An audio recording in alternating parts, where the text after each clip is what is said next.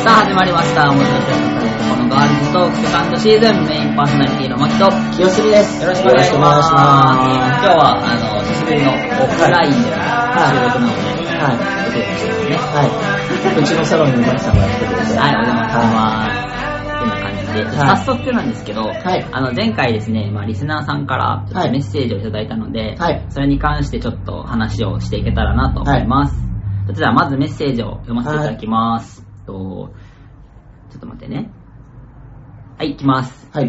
最近ニュースなどでも騒がれていた、えー女性蔑視問題ですが、はいキヨさんやマキさんのお考えというか、この一連の騒動についてのごご意見などがあればお聞かせいただきたいと思いました。うん堅苦しい聞き方になってしまいましたが、私がお二人の普段のラジオでお話を聞く中で、はいそもそも女性蔑視とか男性優位とか、その時点で愚かなやりとりなのではないかと考えました。うん自分が女性であること、男性であること、その前に一人の人間であることを自覚し、褒めたたえ、感謝して、同じように周りの人を尊敬し、感動を分かち合えればそれでいいのではないかと考えてしまいました。世界の国々ではまだ紛争が絶えず、それこそ女性への性暴力が絶えない場所もあるようです。悲しいかな、その場所で世界中の人たちが手にしているスマホの重要な材料が取れると聞き、複雑な思いに駆られました。えー取り留めのない話になってしまいましたが、最近の人の発言に対しての世間の敏感さが悪い方に行っているような気がしなりません。お二人の忌憚のないご自身の体験を通してのお話は本当に臨場感があり、時にここ笑っていいのかという内容でこそこそ笑いながら聞かせていただいています。大げさかもしれませんが、平和の縮図を感じます。これからも体調に気をつけて頑張ってください。長々と申し訳ありませんということです。ありがとうございます。はいありがとうございますこちらは名前出していいのかな？はい。小原さんから、は、はいいメッセージいただいております。歌を提供していただいた。そうですね。我々の、はい、テーマソングを提供してくれてる小はい原さんからいただいてます。はい。ということでですね、まあ、はい女性蔑視問題。うん。そうですね。あの、まあ、ちょっと、時期は遅れてしまったんですけど、そうなんですよ。んーどう考えるかというところで。僕、年じゃんうん ほんでうん、大学が女子短大で、はいはいはい。就活の年がうんバブル弾けちゃった年だったの。おー、その。前までがバブルでうん、バブル弾けちゃった年で、で、ようやうくん、えっと、男女雇用機会均等法ができたばっかりぐらい。今だと考えられないんだけどあの、普通になんか募集の項目でうん、男性募集、女性募集って書いてある。えー、就活の募集でってことだよね。うんうんうんえー、そうなんだ。で、あの、女性蔑視なんてさ、日常っていうか当たり前のさう、ん時代でさう、で、バブル弾けちゃって、弾ける前は、その、男女雇用機会均等法があったから、だ男性も女性もなんか、あの、募集の時に書いちゃいけなかったんだけど、うん。あの、バブル弾けちゃったじゃん。女性の就職難になっちゃって一気に。で、面白かったのが、僕女短なのね。うん。で、友達は共学の大学とか行ってて、うんで、共学の大学の子には会社案内来るんだよ。男女雇用機会均等法があるから。女短は返事すら来ない。えー、女短、女子しか、学校内に女子しかいないから、なんか男性にだけ会社案内を送ったら、うんこの会社は、こう、その、雇用機会均等法を守ってないって思われるじゃん。だから、共学の学校には男女両方とも会社案内送るんだよ。でも、女短って分かったら、もう一切返信なし。えーっていう時代でした。え、ごめん、ちょっとさ、遡ってもいい、うんあの自分がさ、ちょっと無知で申し訳ないんだけど、うんバブルが弾けた後に男女雇用機会均等法ができたの。の前、の前にできてる。うん、前直前ぐらい。にできてて、でうんもバブルが弾けて、うんまあちょっといろいろね、景気になったかそうら、そう。表記はできないけど、うん女子いらないってなっちゃって。あそういうことねそうね。表記できないけど女子いらないってなっちゃって、うんで、もうそういう時代だった。へーで、もう平気で面接官の人とかが、なんか女の人はあの別に仕事できなくていいよって、あの、社内恋愛で男性用の、いや男性の社員の奥さん候補になってくれればそれでいいからっていうのを普通にもう面接で言っちゃうぐらいのもうそれが当たり前なんだよね。うん。うん。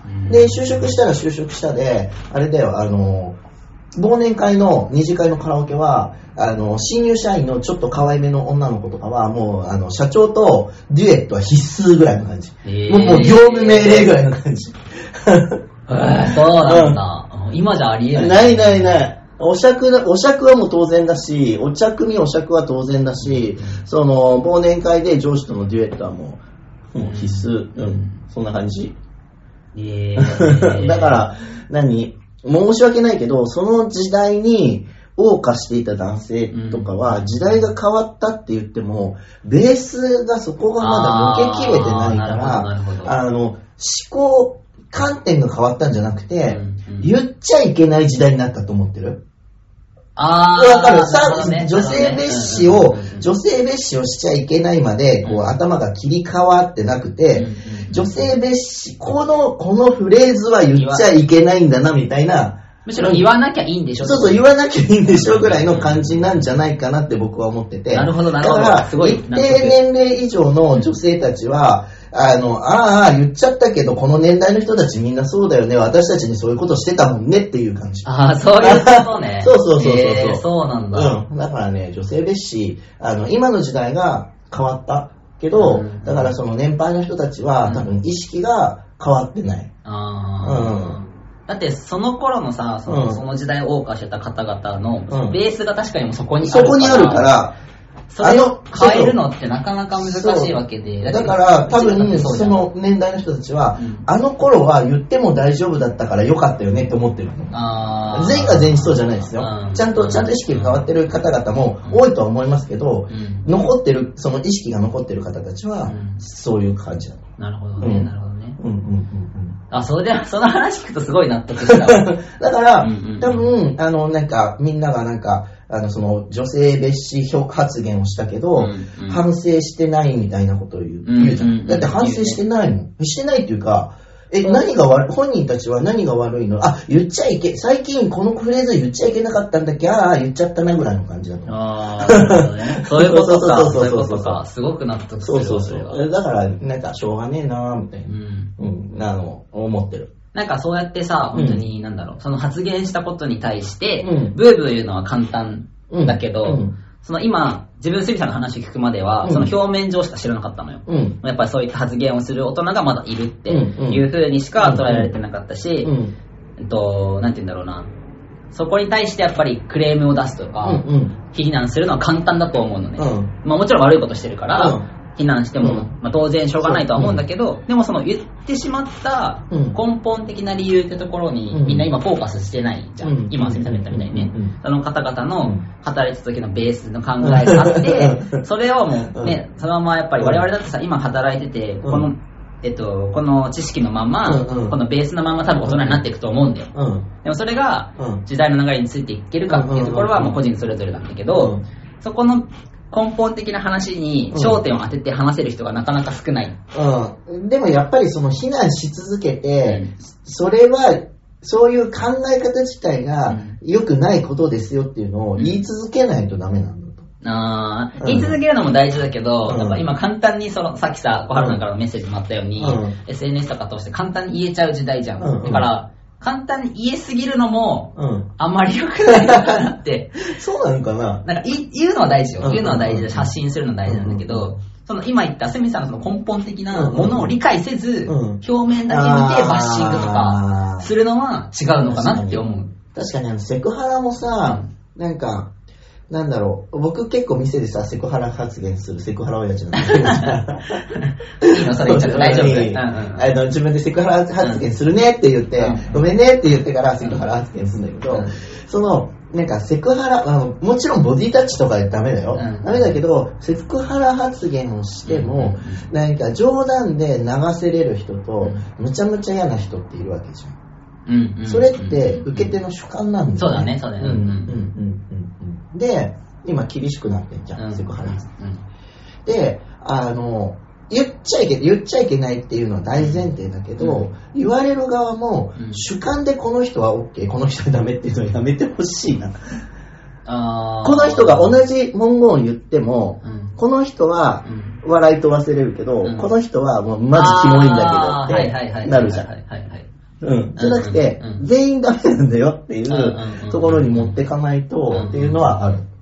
うんうんうんうん。で、過剰に反応しすぎる人もいるじゃん。うんうんあれもちょっとやめてほしいな、みたいな。うん確かにねそれはあるねうん。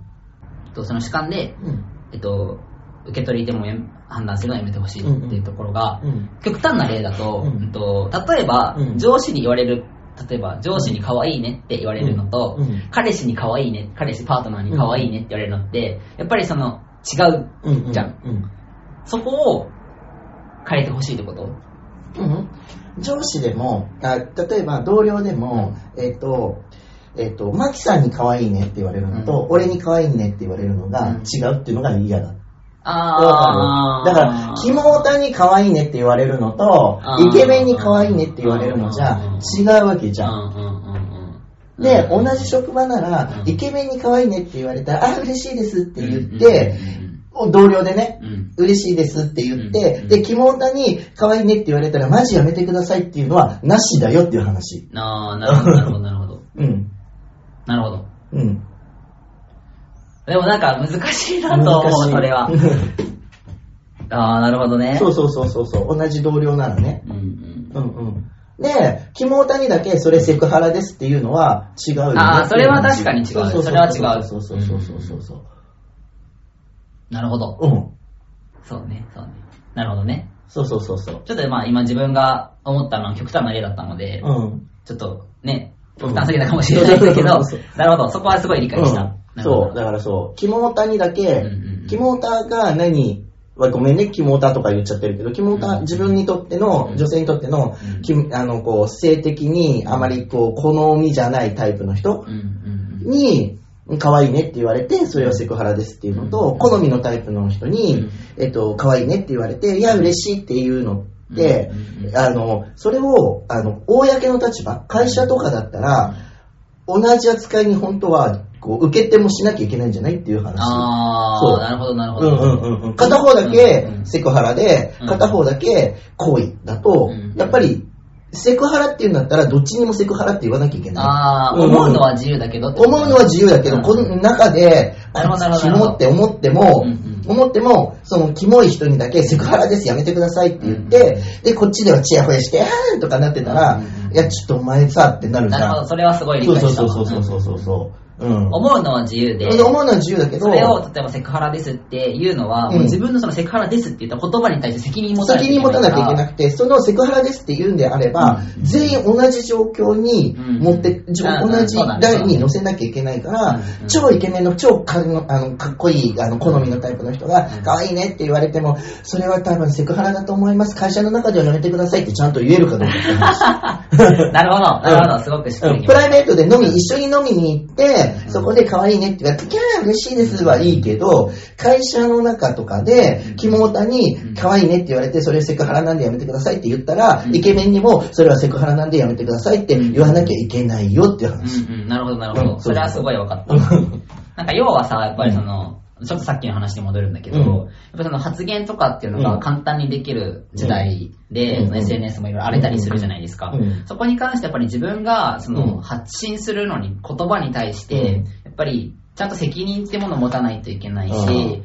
その簡単に言えるからこそ、うん。うん。しかも匿名だからこそ、うん。うん。責任っていうものがなく、言葉だけがすごい、なんだろう、うんふらふらついてるというか、うん。浮かんでしまうから、うん。やっぱりその平和じゃなくなってしまってるのがあるのかなって思う。その今のセクハラ発言もそうだし、うんうんうんうんやっぱ自分の都合のいいように捉えて、うん。都合の悪いことだけどんどんはもう言葉だけで発信すると、うんうんうんうん。今みたいにそうなるのかなって思うし、うんうんその女性蔑視問題ね、その発言問題があったのも同じかなと思っていて、うんうんうん。うん。なんか、時々政治家さんで、うん。なんか、極端な例え話をしてしまった時に、うん。そういう意味合いじゃなかったのに、例えば、なんか、極端な例を挙げるとねって言った、うん。先だけピックアップされて、女性ですみたいな。でも、うんそ、実はそれの言葉が出る前は全然すごい女性蔑視じゃなくて、むしろ女性のよ、よ女性寄りの話をしていたのにもかかわらず、うん。その極端な例を挙げると、みたいな、うん。ここだけ取られてう、なんか女性蔑視みたいな感じで、こうすごい騒がれる時とかもあるじゃん。あれもちょっとなんか、なんか文脈読んでったら、そういう意味合いじゃなかったよねっていう、うん。なんか全部通したらそういう意味合いじゃなかったよねっていうのもうん、なんか言葉怖いなって思う。うん。確かに確かに。になんか特にさ、そうやって最近のさ、うんうん。そのメディアのニュースとかって、うん。そのマイナスな言葉うん。の部分だけ、うん。その前後の文脈は捉えないで、うんうんうんマイナスな言葉だけをなんかピックアップされて、うん。叩く傾向がうんうんうん結構あるし、うん。なんかその特に SNS だったりとか、うんうん。そういったネットの発信っていうものを、うん。なんかあえて切り取って、うん。そこだけニュースにボンって、新聞とかにボンって一面にされるから、うん。なんか違うなっていうそうそう、それも違うなって思うかな。だからそれこそやっぱ情報をまあ発信する責任もあると思うんだけど、受け取り手うん、の、受け取り手も。やっぱりそこの言葉の、そのなんだろうな、先？そう先とか背景とか裏とかうんを全部読み取って、それこそさっきすみさんが言った、うんそのなんだっけ、バブルが弾けるうん。前、弾ける前後のうん方々のうんその思考っていうものを きちんと読み解いて理解していれば、この人は言っちゃったのねって、そういうことを言ったんだ。で、かつ言ってはいけないんじゃなくて、その言葉を言わなきゃいけないんでしょっていうふうにうん考えてるんだな、ああ、もうしょうがないやっちゃな、みたいな。うんそうそうそう。ふうに思えれば。なんか、いいね。うんよくはないけどね、もうもう根本から変えてくだそうそうさいっていう。変え変えなきゃいけないんだけど、受け取り手そうそうそも、なんかそその表面だけやんややんや言うんじゃなくて、そこを理解しないといけないので、うんで、改めて、今すごく今日は勉強になりました。うん難しい、難しいけど めちゃくね。ちゃ勉強になった。女性蔑視ってすごく難しい問題で、うんうんうん僕うはん女性と男性が同じになることが平等だと思ってなくて、女性と男性のうん違いを認めてうんお互いフォローするのがうん本当は。平等だと思ってるのね。うん。なんか今のね。、なんだろうな。わかんない。今その、えっと、うん女性と男性のその平等性を歌ってることに対しての、うんもうそれこそ自分もその表面上しか見てないから、わからないけど、うん。そのなんだろうな。背景をね、ちゃんと知らないからわかんないけど、うん。その平等を求めてるのって、うん。うん。その完全に同じ立ち位置うん。をうん。求めてるように自分は感じてて、しかも、うん。女性がう、ん。女性が男性と同じになるっていう考え方なのね。うん。こっちなんね。うん。うん。うん男性も女性に歩み寄った方がいいのに、あー、なるほど、なるほど。うんだから、うん。あの例えば子育て中のご家庭とかあるじゃん。で、うん。子供とかってさ、保育園もさ、うん。マックスさ、7時とかさ、うん。7時ぐらいまでじゃん。うん。預かってくる。まあ、いあの夜間とかもあるけどうん、だいたい7時、6時、7時ぐらいまでじゃん。うん。そこに迎えに行かなきゃいけないってことは残業とかできないじゃん。で、出張とかできないじゃん。うんうんでも女性はそれでも出張する、残業するっていう方に今行ってるのうんね。うん女性が。うん男性と、男性と同じ働き方になってるね。うんじゃなくて、男性もちょっと下げなきゃいけなくて、うんだから会社でその出張とか、えっと、転勤とか、その残業とかを男女ともになくす、減らす努力をしていかなきゃいけない。あーうんうん。そうそうそうそうそう。で、なんかうちのいとことかも出張があると実家から親を呼び出して子供の面倒を見てもらってうん出張行くとかになってね。で、旦那さんもその出張い 嫁が出張行ってる間に家の中のことできるかって言ったらうん残業があったりうん旦那さんの出張があったりとかでうん子供の面倒を見れないからうん実家から親を呼び出すみたいな状況になってるね。うんまあちょっと大手の会社なんだけどうんうちのとこ。じゃなくてどっちも出張なきゃいいんじゃんっていう話だったりとか、うん男性もその残業とかを減らして定時で帰れる環境、今男性の残業わかんない。あのそれ大手の会社行ってないからわかんないけど、うん男性の残業もそんなに減ってないまま、うん。女性の残業が増えて肩並べてるみたいになってるよね、じゃなくてどっちもこう男性も女性寄りにうん。女働き方とかね、社会の構造ね、男性も女性より、女性も男性よりで歩み寄らなきゃいけないのに、共に歩み寄りましょう。女そうそう、女性だけが男性と肩を並べる、男性社会のままうん、女性だけが肩を並べるように、今なってる気がする。確かに確かに。うん。なんかそこをすごく掘り下げると、うんなん。かもっともっと時間が 必要な感じがするので、うん。これぜひ、えっと、次回、今回次回。4月の前半の放送なので、4月の後半にちょっとお話をはい。もっと掘り下げたいなと思います。ちょっとなんか、セクマイとか関係なく、うん。男女。そうだね、男女。うん。まあ、男女っていうくくりもね、さっきメッセージにあったように、あ、ないんか、だけどね。なんか必要ないなと思うけど、まあ今、どうしてもうんうんくくりがある中で、うんじゃあその中でどういうふううにんお互いに生きていくのかっていうのが大事だと思うから、そこをちょっとぜひ後半の方で後半の方で掘り下げたいと思うので、はちょっと前半は一旦こちらではい。切りたいと思います。ははいい。じゃあ、えー、今月はこの辺でメインパーソナリティのマキと、清澄です。バイババイバーイーイ。